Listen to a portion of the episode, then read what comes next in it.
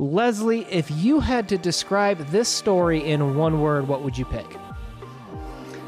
Confined. One thing for sure is I kind of felt like Dory from Finding Nemo. Like people were just popping in and out, and we're in this corridor and lost, and constantly kind of forgetting what we were doing. Like it was a weird experience. It was definitely a little confusing, but once I got in a little bit, I decided I knew what I thought the theme of this story was, and then it made perfect sense. All right, welcome to the Codex Cantina, where I am Una.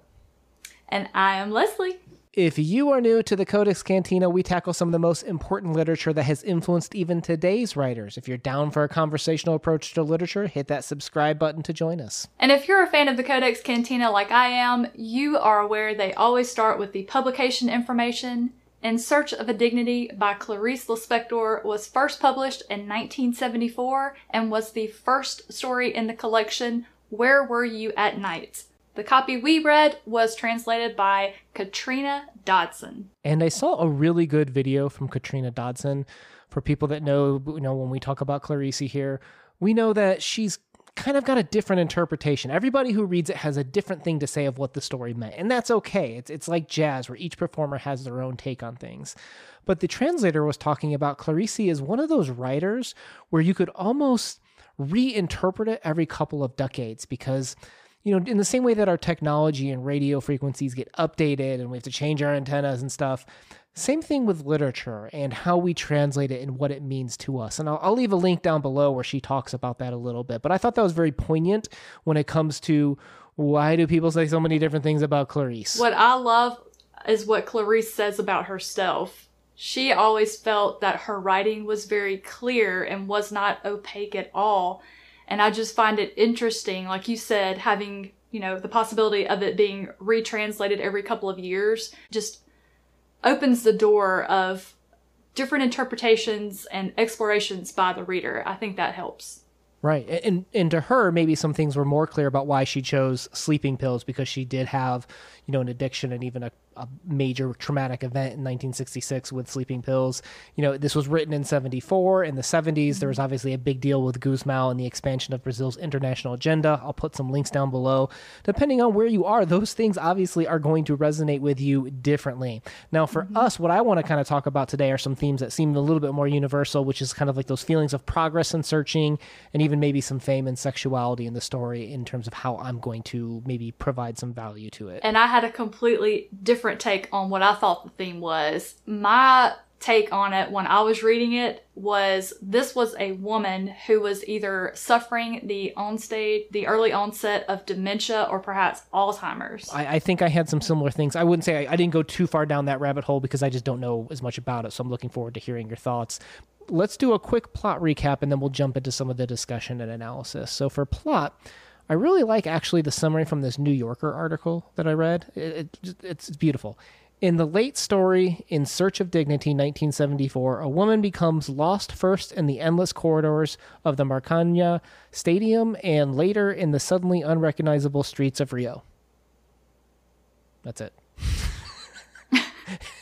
And and that's in terms of what happens that is a pretty good generalization as to what happens. Yes she meets some friends and gets sent home. Yes she travels in a taxi. But in the grand scheme of things we're dealing with a woman that is mm-hmm. lost mm-hmm. in a couple different places and we're going to have to assign some value to that. Yeah. So for analysis the opening on this i was completely lost right? I, I don't know how you felt but it was like paragraph six before we finally got the quote where could the classroom for the first session be because that's where she would find the people she'd planned to meet. And I'm like, gosh, that sounds like it should have been the first sentence of the story. well, see, I, when I started reading it, I thought she was having a dream or perhaps a nightmare where she was lost. I mean, I know I've had dreams before where I was lost and how upset that I was by it. And I, and it was like when she was talking about like, how did she even get in there? And then it was like there was this entrance made especially for her and she didn't realize it until she was already in there. And I'm like, is this a dream? Yeah, no, absolutely. And and self-admittedly, we have quotes like where it says Senora Xavier was very inattentive. And I'm like, okay, so is she going to be admitting information? And in that same quote, it says, so then the meeting wasn't at Maracanã at all, it was just nearby. Yet that little destiny of hers had wanted her to be lost in the labyrinth. And that's where we get that idea of her being in this labyrinth trying to escape in the beginning, right? Yeah, and especially when it said the wording of, you know, her destiny. And I think I'm just, I'm going to die on this hill that she was suffering dementia or Alzheimer's. I think she realized that her memory wasn't what it was and that she was having difficulty latching on to memories. And mm-hmm. I feel like that's where she came up with that wording for that's where her destiny wanted her to be in that labyrinth. Like her destiny is to completely lose her mind and herself. Well, we know the narrator won't help us necessarily because we had quotes later on where she's just like, "Why didn't I think of taking a taxi when she literally just took a taxi to get there?" Like So the funny thing about the taxi is the first taxi she got in, that guy was lost as a goose. He was just driving in circles, which kind of reawakened her fear of when she was lost in the Maracanã Stadium. I mean, she was again is there an exit? Am I just lost? Am I trapped here forever? And then the taxi guy was like, Hey, I'm new here. I have no idea where I'm at. You need to get another taxi. Well, and you'll notice what gender were all of these people that she was asking directions from? Men. So you'll notice in the stadium she was following men, in the taxi she was mm-hmm. following men.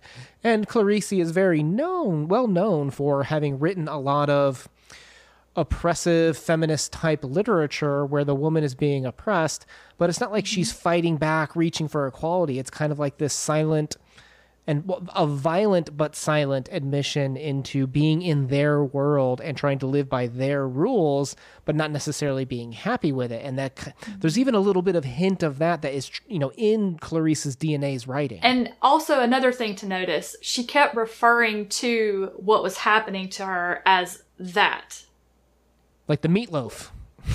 right. And I just I I I firmly believe that she was suffering from a disease and she knew it. Maybe she didn't know what it was exactly. She just knew something was going on. And the reason why I say that is when I worked at a credit union, I worked there for a very long time, and the very first customer I ever learned their name was a lady named Mrs. Edwards. Mrs. Edwards was a retired nurse. She actually cared for patients with dementia and Alzheimer. And her husband had died years before. But the reason why she's the first person I learned their name is she walked in one day, all of my coworkers disappeared and left me stranded. So I had to wait on her. And it turns out Nobody ever bothered to get to know her. She seemed like she was very mean. You could not touch her. Now she could touch you, but you didn't touch her. And nobody ever treated her with any kindness. And I'm just a people person and I was determined to get to know her.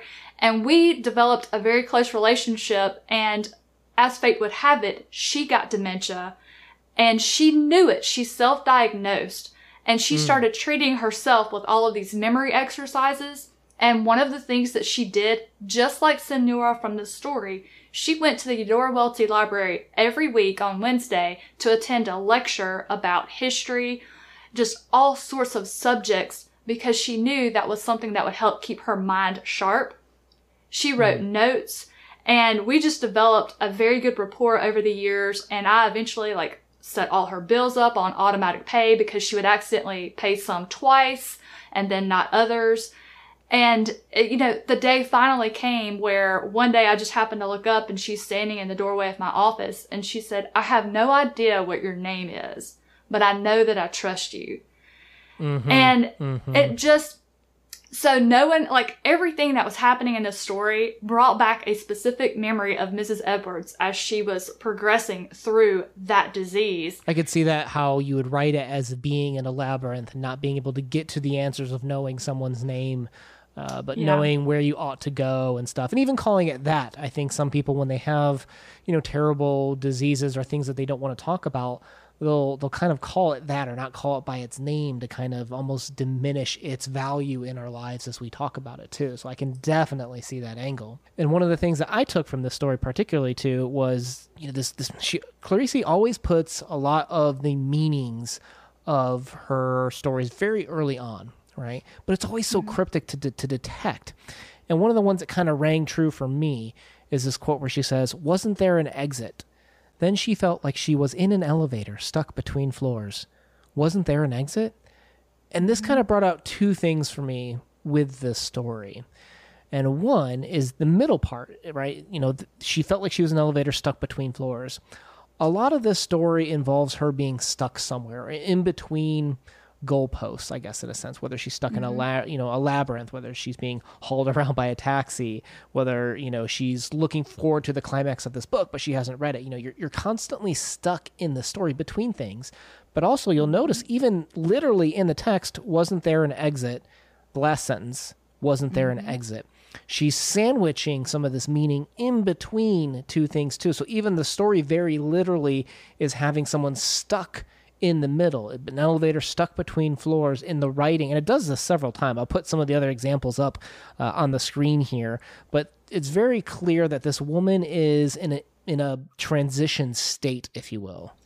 I think she felt trapped. That was almost when you asked me to describe it in one word. I almost went with trapped because I felt like she was trapped in her own mind. She was just at the mercy of when it would kick in. Like she couldn't remember why she was in the stadium in the first place, and then it kicked in. Uh, oh yeah, that lecture. It's not in the stadium. It's by the stadium. And she was just kind of at the mercy of when her mind could latch on to the correct memory of where she needed to be. I could see that, and also a the, the idea of fatalism and determinism, the idea that you can't get out of that state as well. You're you're trapped. I think that kind of ties in. All of this ties into eventually. You'll notice she has a lot of uh, references to a particular plant and season in the story. Did you notice that? I did. I did. So, so for readers out there, let's let's walk through this a little bit. Very late in her life, Clarice became much more spiritual. You know, it started out uh, atheist isn't the right word, but I've used that word before because it's the closest to get to it. But she was always searching for God, and if you've read her biography by Benjamin Moser, you'll see that it was it was a journey for her, and it wasn't necessarily a straight line. There's ups and valleys and peaks and hills and stuff like that on this journey. But this is later in her life where she was much closer to saying that she believed and could prove that there was a God in her life, right? And in the story, we have a quote From the outside, she saw in the mirror, she was a dried up thing like a dried fig. But on the inside, she wasn't shriveled. So, a very famous passage is when Jesus came to curse this fig tree in Mark. It's also in Matthew. But we have the next day, as they are leaving Bethany, Jesus was hungry. Seeing in the distance a fig tree in leaf, he went to find out if it had any fruit. When he reached it, he found nothing but leaves, because it was not the season for figs. Then he said to the tree, May no one ever eat fruit from you again. And his disciples heard him say it. And this, I think, is one of those one of those stories that I think a lot of people, when they're reading the Bible, are like, "What? Like, why are we why are we cursing a no fig tree sense. not in season?" it's like, It's it's not apparent, right? I wouldn't say it makes no sense. I'd say it's not apparent, right? yeah. There's always there's always a lesson to be learned. Yeah, and I think that's kind of how, a way a lot of the Bible is structured too, is for you to uncover some of the truth in the same way that we're uncovering truths with this Clarice story as well. The general concept from a biblical standpoint is that you should be producing fruit for the kingdom of heaven. You should be practicing faith, you should be practicing good Christian ideals, etc., etc. And if you're not doing that, you're a fig tree that's out of season, not producing, should be done away with so that we can bring mm-hmm. in, you know, fig trees that would produce is, you know, and I, I know it's interpreted a lot of different ways, but let's just start Yep. with that one for this conversation, okay? Prune the dead tree. Br- well, no, it was more like prune the dead branches or the dead leaves. Yeah, making way for fruitful activity to to take its New place, growth. right?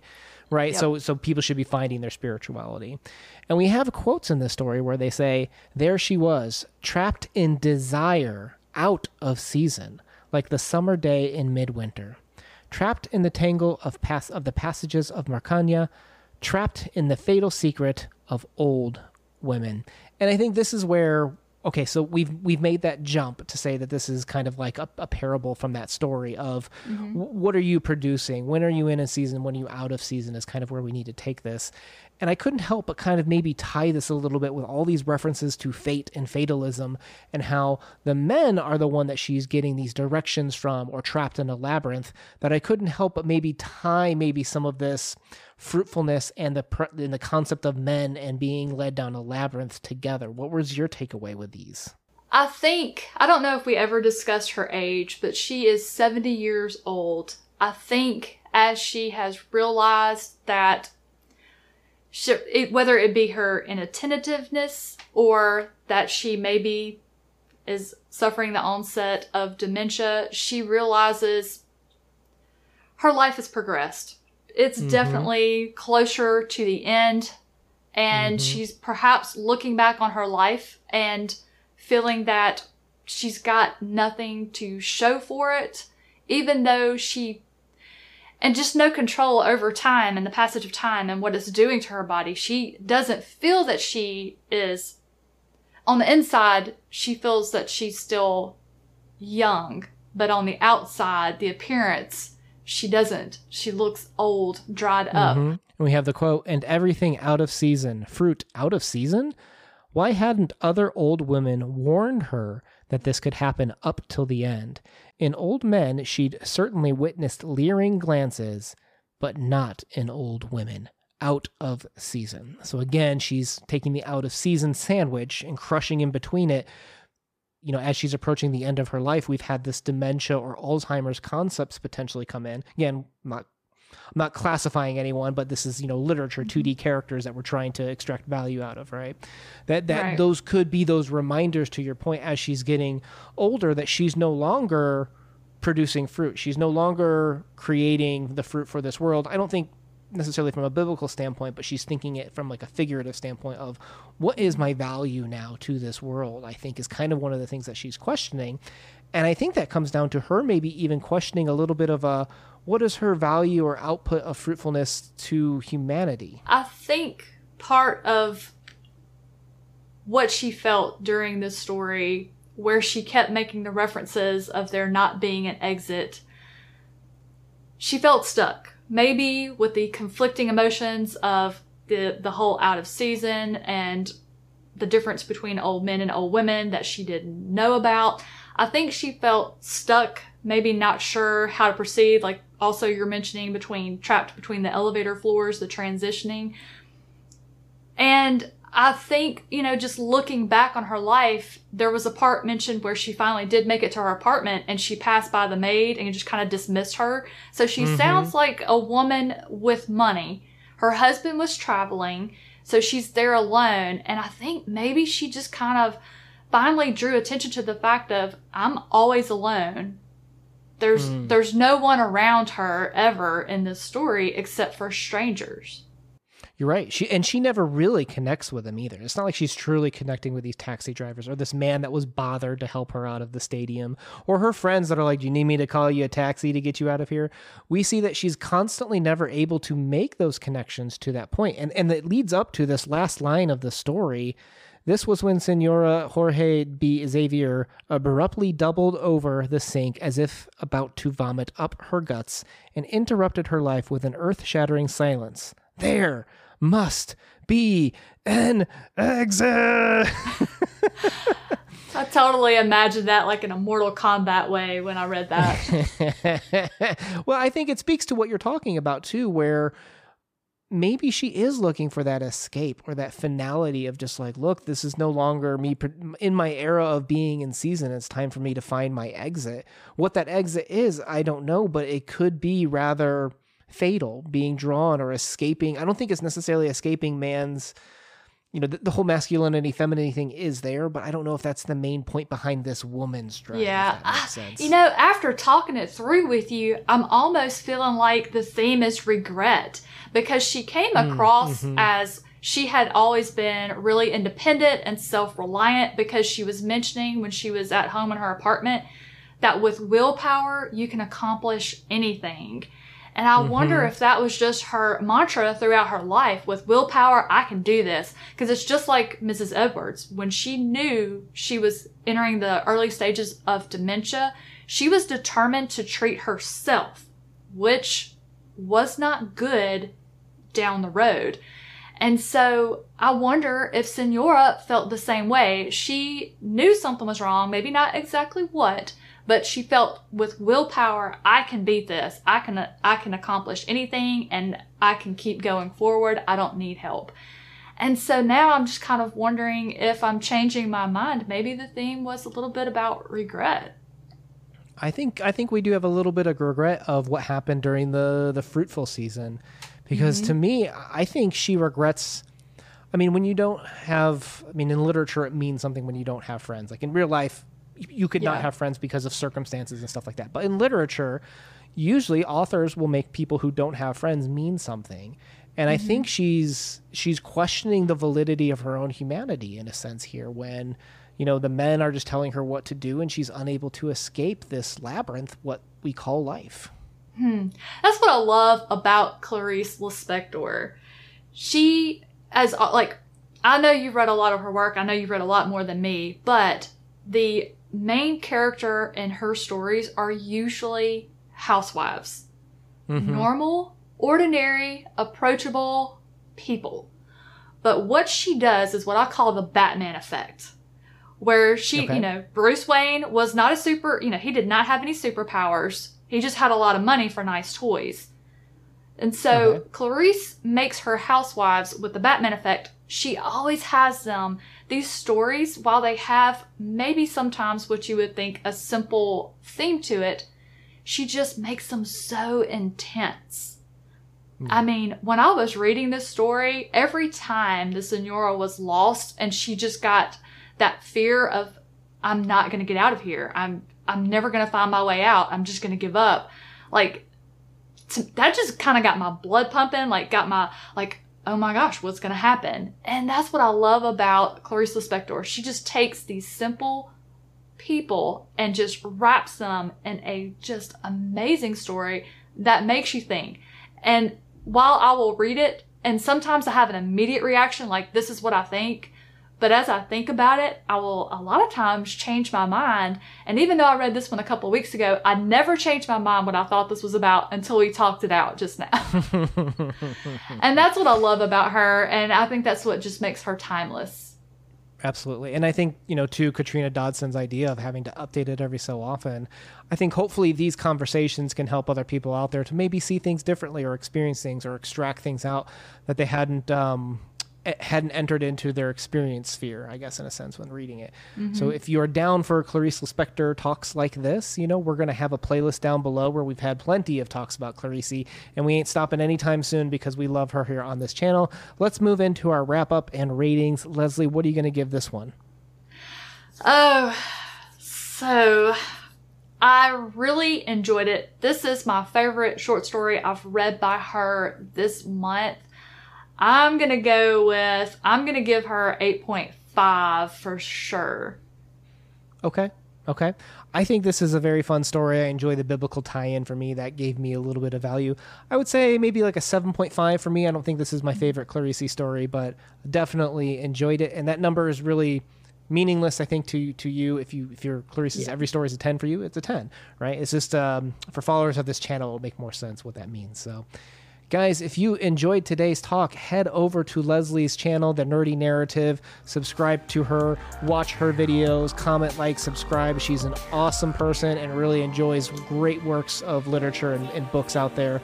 Guys, we push, push videos out every Monday and Thursday. Make sure you hit that subscribe button to join us on the ver- on the journey. Una out. See ya.